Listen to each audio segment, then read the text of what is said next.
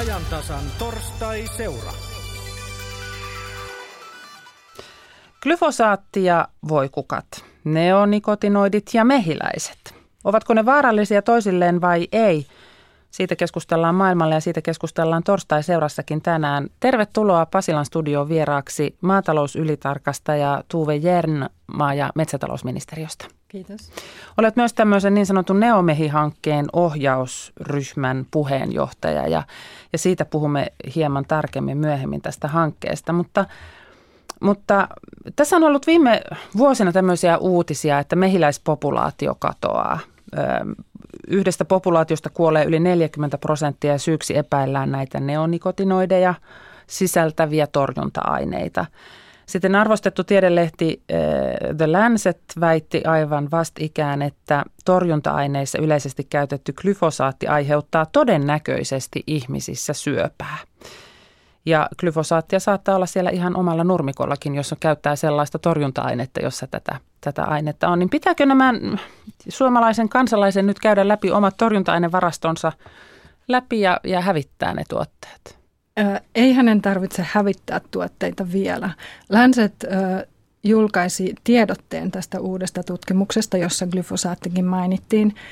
Varsinaista tutkimusraporttia ei ole julkaistu, joten meidän TUKESin eli turvallisuus- ja kemikaaliviraston asiantuntijat eivät ole vielä pystyneet siihen varsinaiseen tutkimusraporttiin tutustumaan, joten on vielä hiukan aikaista sanoa, että poistuuko glyfosaatti käytöstä vai voidaanko jatkaa sen käyttöä. Mutta keskustelu siitä ainakin jatkuu ja nyt me siirrytään sinne, missä torjunta-aineet ovat arkipäivää ja ainakin toistaiseksi myös jonkinlainen elinehto, näin moni väittää. Pohjois-Savossa Siilinjärvellä pellonlaidalla on toimittaja Pekka Niiranen. Täällä ollaan järven rannalla pellonlaidalla Hamulassa Siilinjärvellä Pohjois-Savossa ja tässä vieressäni on maanviljelijä Tuomo Seppälä, joka on tänäänkin ollut traktorin ratissa aamu 6 lähtien. Miten päivä on sujunut? No, pientä remonttia lukkuun ottamatta ihan ok. Tässä muokataan maata ja sen jälkeen pannaan siementä maahan. Rypsin olet kuitenkin jo kylvänyt. Joo, rypsin kylvin tuossa viikko takaperin ihan hyvissä olosuhteissa senkin silloin. Liittyykö rypsin kylvämiseen mitään tiettyä ajankohtaa tai muuta, mikä pitää ottaa huomioon silloin, kun kylvötöitä tehdään? No ainakin joskus aikanaan oli ohje, että lämpimään maahan, mutta meillä on pitkä jo tehty sillä lailla, että kun maat on kuivia, niin kylvetään, olipa se sitten toukokuun alaku tai toukokuun loppu. Entäpä sitten siemenet? Millaisia rypsin siemenet pitävät olla? Sitä nyt on hankala sanoa, että minkälaisia ne pitäisi olla, mutta tällä hetkellä käytetään tosiaan kuorutettuja, kasvinsuojeluaineilla kuorutettuja niin rypsin siemeniä. Miksi ne on kuorutettu kasvinsuojeluaineilla? No ne on sen takia kuorutettu, että ei silloin varhaisessa vaiheessa, kun rypsin siemen on niin maassa ja rypsin taimi hyvin pieni sirkkalehtiasteella, niin ei tuholaiset sitä söisi. Oletko koskaan kokeillut kylvää rypsinsiemeniä, joita ei olisi tällä tavalla kuorotettu tai peitattu, niin kuin sanotaan? En ole henkilökohtaisesti kokeillut. Että se on normaali viljelypuolella ollut tähän asti ihan yleinen käytäntö, että on käytetty peitattua siementä. Niin se aine, millä nämä on peitattu tai kuorotettu, on juuri tätä kuuluisaa neonikotinoidivalmistetta. Onko sinulla siitä mitään sen enempää tietoa, että mitä kaikkea se aine sisältää? No ei sillä lailla ole tietysti tosiaan. Nythän on ollut jo monta vuotta niin ollut tapetilla, että se aiheuttaisi mehiläiskuolemia ja hyönteistuhoja, mutta tietysti se on rypsin kannalta hankala ainakin meidän olosuhteissa, kun jos ei korvaavaa ainetta saada tilalle torjumaan siinä hyvin varhaisessa vaiheessa niin ötököitä. Onko tiedossa se, että ylipäätään olisi käytössä tai saatavilla jotakin ainetta, jolla sen voisi tämmöisen peitatun siemenen korvata? No ei tämä varsinaista peittausainetta olla tällä hetkellä, niin joka korvaisi tämän kyseisen aineen, mutta tietysti Tököitähän voi koittaa torjua ruiskuttamallakin, mutta se on hyvin paljon vaatii niin tarkkailua, ja sitten kun rypsi on hyvin herkässä vaiheessa silloin, kun se on pieni, niin hyvin pienetkin tuholaismäärät pystyy hävittämään ison osan kasvustoa. Miten tämä ruiskutus, kuinka monesti se pitää tehdä? No käytännössä tällä hetkellä, kun käytetään peidattua siementä, niin siinä kasvin alkukasvussa, eli sirkkalehtiasteella, niin ei käytännössä tarvitse ruiskuttaa ollenkaan, ellei nyt sitten jostakin kumman syystä ole tuholaispopulaatio todella, todella valtava. Että mulla on semmoinen muistikuva, että minun viljelijäuraa aikana 10 vuoden aikana niin kerran on sattunut semmoinen tilanne, että muuten torjutaan vaan niin nuppuvaiheella sitten niin normaalisti. Niin tämmöisellä ruiskutuksella voitaisiin ehkä yrittää torjua tuhohyönteisiä myöskin, jos niitä siemeniä ei olisi peitattu, mutta uskotko, että se olisi tehokas tapa? En usko, että se olisi kovin tehokas tapa, koska nämä tuholaiset pystyy myös syömään niin rypsi alku- ja maa-alta. Ja tosiaan, kun rypsi on hyvin hentonen ja pieni kasvi siinä alkuvaiheessa, niin tuholaiset tekee sille tosi isoa haittaa hyvin äkkiä. Millaisista tuholaisista me puhumme rypsiyhteydessä? No ne on näitä rypsikuoriaisia, ja sitten minä puhuttelen myöhempää tuholaisastetta kirvaksi sitten, joka nuppua vastaan käy. En muista nyt, että mikä se on se oikea nimike sille pöttiäiselle. Mutta tuhoa se kuitenkin tekee, olipa sen nimi mikä tahansa. Kyllä. No nämä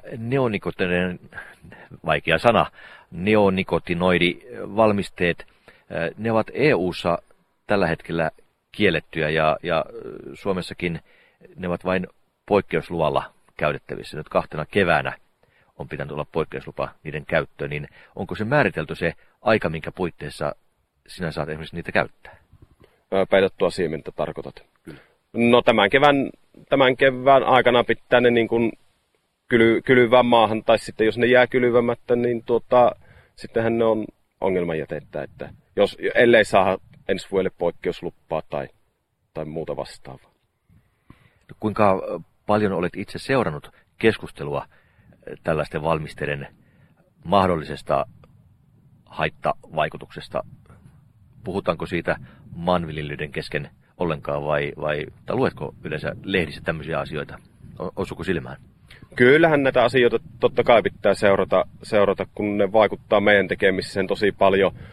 Ja tietysti on todettava, että koko ajan on hyvä, että tutkitaan asioita, ja jos on haitallisia aineita, niin poistettaisiin niitä, mutta tietysti sitten toivoisi, että poistettaisiin siinä vaiheessa, kun on korvaavia valmisteita ja turvallisempia valmisteita sitten mahdollisuus käyttää.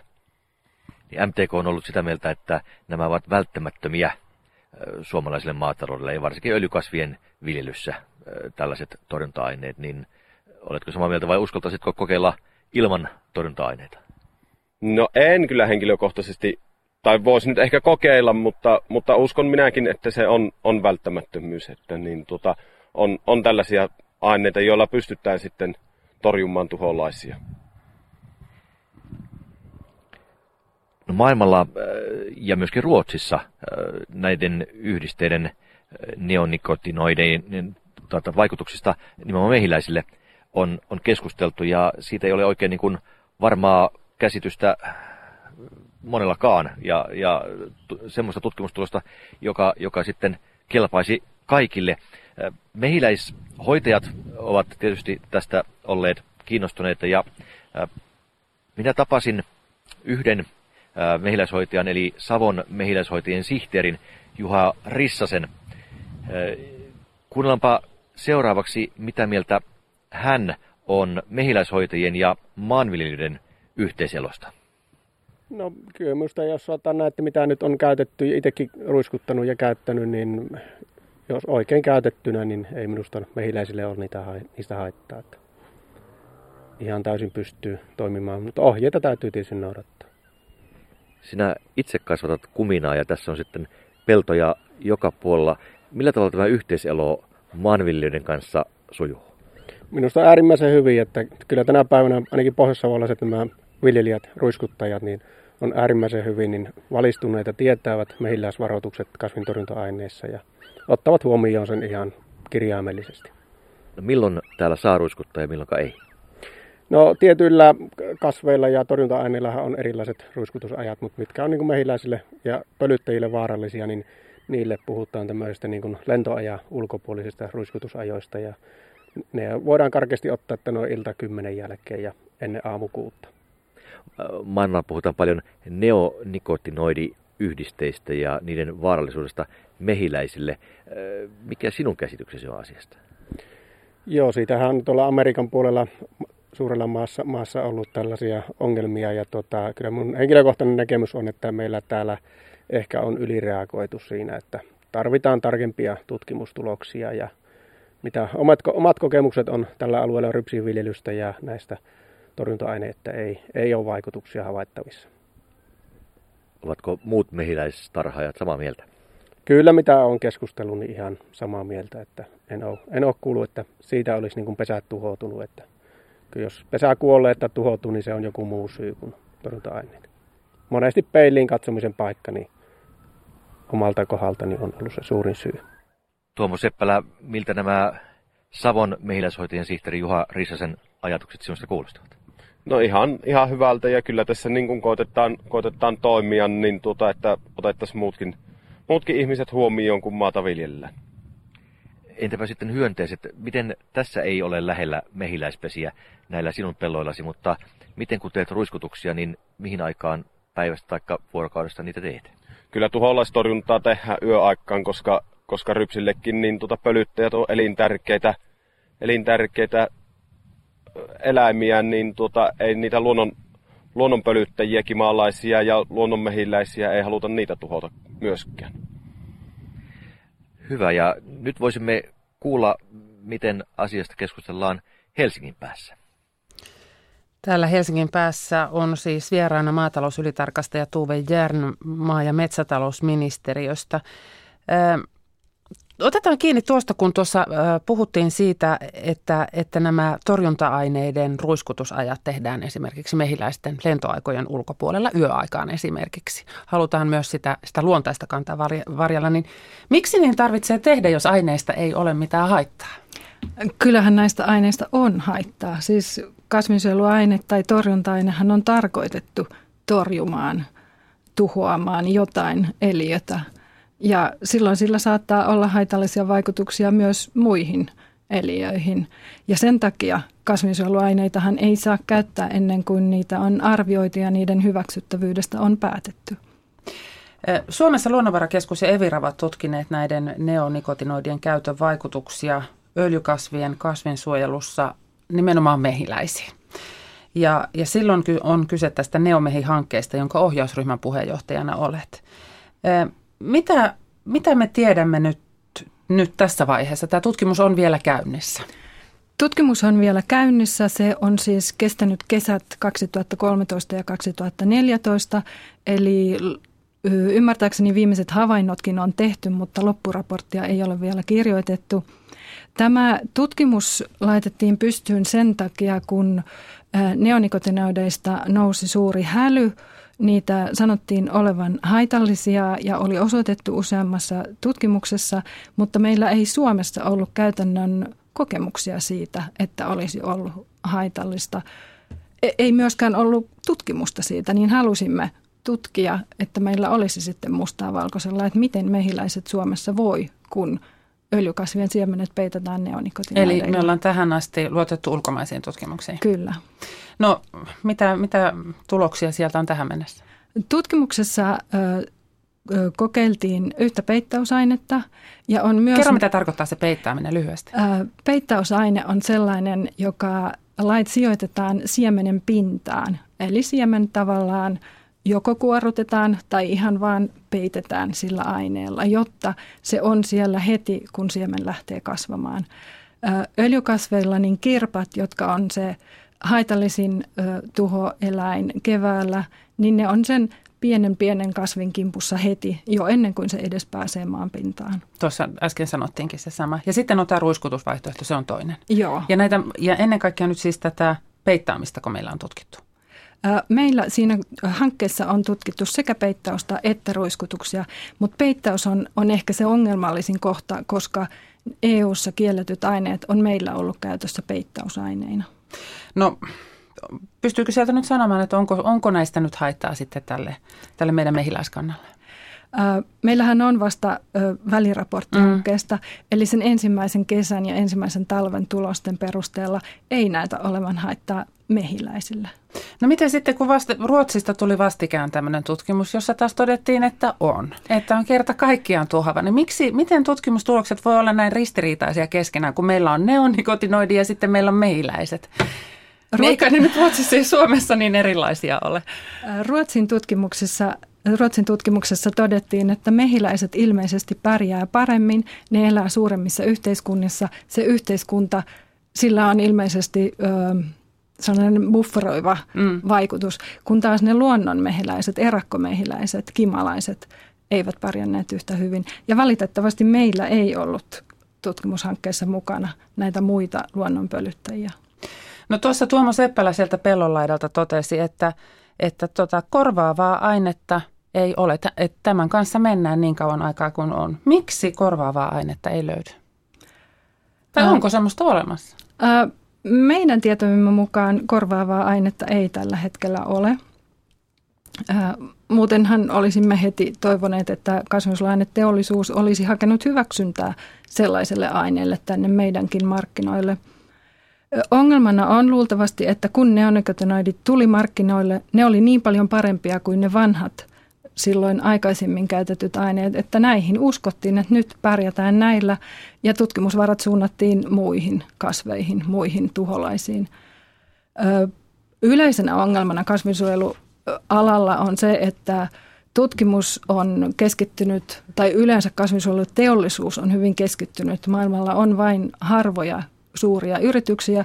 Ne keskittyy suuriin viljelykasveihin, vehnään, maissiin, puuvillaan ja sitten tällaiset erikoisuudet kuin meidän rypsi, niin jää vähän huonoon osaan. Ja sitten se on tällä meidän tämmöisen oman tutkimuksen varassa, jos senkään.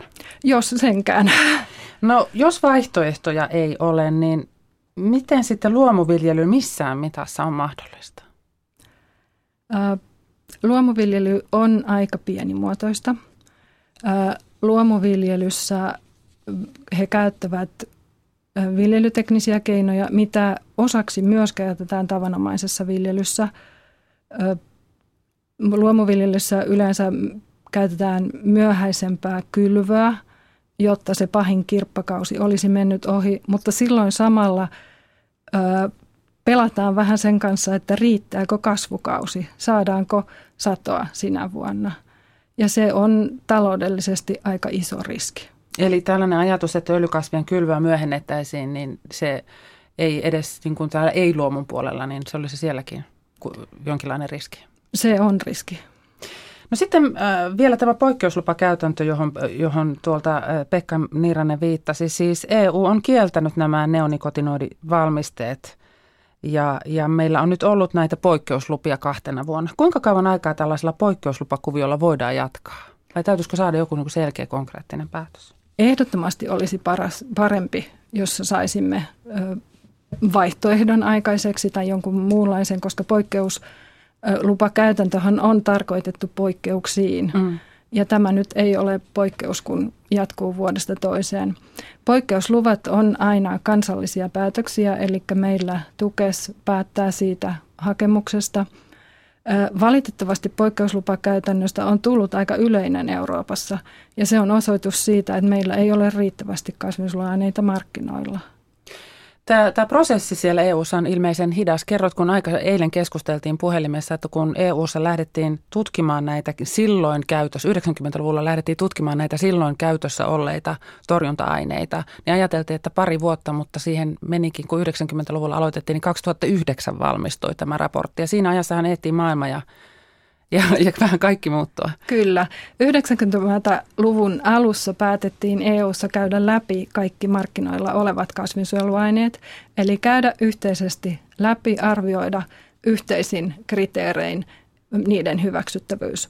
Työ aloitettiin 1993 ja tavoite oli 10 vuotta, se kesti pitempään. 2009 oli kaikki aineet käyty läpi ja siinä työn sivussa oli hyvin suuri osa tehoaineista pudonneet pois.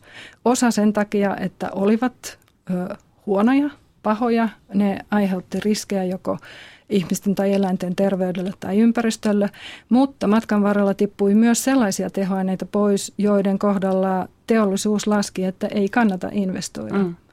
Eli tehoaineiden määrä tippui lähes 4/4. No nyt kun otit Tove Jern tämän teollisuuden esille, niin tämä sama teollisuus valmistaa sekä torjunta-aineita että siemeniä. Nyt laajennetaan tätä perspektiiviä Suomesta maailmalle. Ja tätä pidetään jo aikamoisena ongelmana. Siis nämä kaksi ovat kytköksissä toisiinsa. Siemenyritykset kehittää esimerkiksi glyfosaatille vastustuskykyisiä muuntogeenisiä viljalajikkeita ja sitten näiden kauppa kulkee käsi kädessä. Puhutaan aika isosta kysymyksestä maailmanlaajuisesti ja eettisestäkin kysymyksestä. Ja sitten tietysti niin kuin teollisuudesta, mutta tämä on teollisuudelle iso asia. Ja tässä niin kuin on lainsäätäjäkin tietysti, miten puuttua olemassa olevaan bisnekseen. Joo, tätä on eurooppalaisesta näkökulmasta hiukan hankala kommentoida, koska näitä geenimuunneltuja kasvejahan ei juuri viljellä Euroopassa. Mutta muualla maailmassa tämä on osittain ongelma. Mutta sitten nämä firmat ovat tietysti maailmanlaajuisia, että esimerkiksi Monsanton tuotteita on saatavilla meilläkin, kuten esimerkiksi tämä Roundup, joka on tämä glyfosaattituote, toinen iso aihe, jota saattaa löytyä kotipuutarhureiltakin. Ja se on tuote tai aine, jonka kanssa on näitä ristiriitaisia tutkimustuloksia ollut 80-luvulta saakka. Luultavasti syöpää aiheuttava, ei syöpää aiheuttava ja nyt taas viimeisimmät tutkimukset sitten, niin kuin alussa viitattiin, niin aiheuttaa todennäköisesti syöpää. Mistä nämä jatkuvasti muuttuvat tutkimustulokset kertovat? Ne kertovat varmaan osittain siitä, että aihe on erittäin mielenkiintoinen. Sitä halutaan tutkia. Kun kasvinsuojeluaineille haetaan hyväksymistä, niin sen hakijan, yleensä teollisuus, niin heidän tulee jättää hyvin laaja tutkimuspaketti. Ja näille vaadittaville tutkimuksille on erittäin tiukat ohjeet, että miten ne tulee tehdä, mistä aiheista ne tulee tehdä. Nämä sitten arvioidaan ennen kuin valmisteen tai tehoaineen hyväksyttävyydestä päätetään. Mutta maailmalla tehdään myös muita tutkimuksia, jotka eivät mene suoraan näiden ohjeiden mukaan. Tiukat tutkimusohjeet, protokollat, vaatimukset on sen takia, että näihin tutkimuksiin voitaisiin luottaa, että ne voidaan toistaa, etteivät ole sitten vain yksittäistapauksia. Ja ehkä näiden tuloksien kirjo kertoo siitä, että tutkimuksia on tehty erilaisten protokollien mukaan. En ole glyfosaatin asiantuntija, niin mun on hiukan vaikea ottaa kantaa näihin eri itse tutkimuksiin. Koska et ole glyfosaatin asiantuntija, niin en pakota sinua vastaamaan sitten näihin kysymyksiinkään, mutta se on erittäin merkittävä Suomen maataloudessa. Arvellaan, että 1/4 pelloista käsitellään glyfosaateilla ja yli puolet maatalouden käyttämistä rikkakasvien torjunta-aineista on glyfosaattivalmisteita, joten jos siihen tulee rajoituksia, niin kuin nyt ilmeisesti esimerkiksi Hollannissa aine on tulossa myyntikieltoon, niin sillä tulee olemaan, glyfosaatti on tulossa myyntikieltoon, niin nostat kättä, niin sillä tulee olemaan vaikutuksia. Glyfosaatti on kielletty harrastekäyttäjiltä Hollannissa. En ole kuullut, että ammattiviljelijöille olisi tulossa. Eli kotipuutarhurit eivät enää saa käyttää. No mä kysyn sitten sitä kotipuutarha-asiaa kuitenkin vielä ennen kuin mennään takaisin Kuopioon. Kuinka kauan tämmöinen tuote säilyy maaperässä? Uskaltaako voikukkaa vastaan taisteleva ihminen syödä mansikkaa siitä läheltä? Tämänhetkisten tietojen perusteella niin uskaltaa hyvin. Kuten olen jo moneen kertaan sanonut, niin nämä aineet on hyvin tarkkaan tutkittu. ja tutkimuksia on arvioitu ennen kuin ne on hyväksytty käyttöön. Eli kun luet käyttöohjeita tarkkaan ja seuraat niitä, niin käyttö on hyvää tai käyttö on turvallista, mun piti sanoa. Glyfosaattihan on rikkakasvien torjunta-aine, joka tappaa kaiken vihreän. Eli jos sillä ruiskuttaa voikukkaa, niin voikukka kuolee ja seuraavana vuonna voi ihan hyvin viljellä jotain muuta siellä. Kysytäänpä sitten sieltä Siilijärveltä pellonlaidalta, että vaikka nyt Tuomo Seppälä täältä ei pystytäkään lupaamaan korvaavaa ainetta sinne tilalle, niin kuunteletko nyt tätä, onko olo nyt yhtään huojentuneempi vai enemmän huolissaan sen oman tilan suhteen? No en oikeastaan ole sillä lailla huolissaan, että tietysti vaikka rypsi hyvää välikasviviljoilla onkin, mutta jos sitä viljely menee mahdottomaksi, niin ei se nyt ole elämän ja kuoleman kysymys, jos sitä ei voi viljellä. Ja glyfosaatti on tuttu myöskin tällä tilalla. Kuinka paljon sinä itse käytät glyfosaattivalmisteita? No arviolta noin 10-40 hehtaarin syksyllä käsitellään puinnin jälkeen heinämäisiä rikkakasvia vastaan. Ei käytetä samalla lailla niin kuin Euroopassa jonkun verran käytetään esimerkiksi viljan tulennuttamiseen glyfosaattia, niin Suomessa ei siihen tarkoitukseen sitä käytetä ollenkaan. Kiitos. Tove Jern nostaa käden ylös. Halusit ilmeisesti kommentoida tuossa jotain. Olisin ihan lyhyesti vaan sanonut neonikotinoideista, että EFSA eli Euroopan elintarviketurvallisuusviranomainen on nyt pyytänyt kaikkea uutta tietoa, mitä neonikotinoideista on viime vuosina tuotettu. Eli he rupeavat arvioimaan tilannetta uudelleen ja toivomme, että he päätyvät hyvään ratkaisuun näiden tietojen arvioinnin perusteella. Tämä Suomen tutkimus tulee olemaan osa niitä tietoja. Kyllä tulee olemaan. Eli nyt saadaan sitten niin kuin sinne ison joukkoon lisättyä tämä suomalaisten mehiläisten tilanne. Sen verran tähän aiheeseen voi ehkä vielä todeta, että jatkossa alan ammattilaiset, marraskuussa tulee voimaan uusi direktiivi, ja ammattilaiset tarvitsevat jatkossa tämmöisen kasvinsuojelututkinnon. Tämä tulisi tarkoittamaan muun muassa golfkentän hoitajia ja viheralueiden hoitajia, joten tämä on tällainen työsuojelullinenkin kysymys. Mutta nyt meidän aikamme on loppumassa. Kiitän sinua, Tove Jern, että olit vieraana.